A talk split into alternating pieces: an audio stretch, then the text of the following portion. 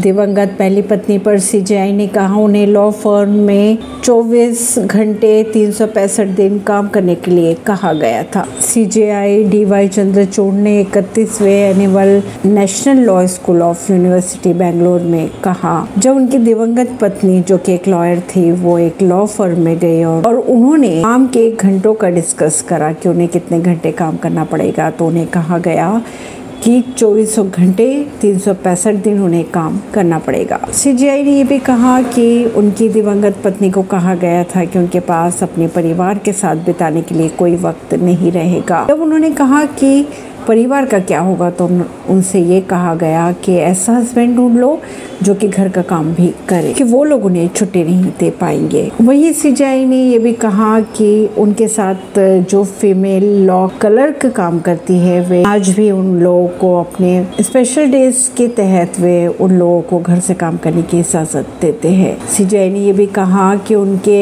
पिछले साल की अगर बात की जाए तो उनके साथ पाँच वेमेन क्लर्क काम करती थी और वे उन्हें बाकायदा उनके स्पेशल डेज़ में छुट्टी देते थे और घर से काम करने की इजाज़त देते थे। सीजीआई ने एक सलाह दी, जो ग्रेजुएटिंग स्टूडेंट्स थे उनको। उन्होंने कहा कि अच्छा इंसान बनो अच्छा लॉयर बनो, अच्छे जस्टिस रखो लाइफ के लिए। ऐसी ही खबरों को जानने के लिए जुड़े रहिए जनता से रिश्ता पॉडकास्ट से। परवीन दिल्ली से।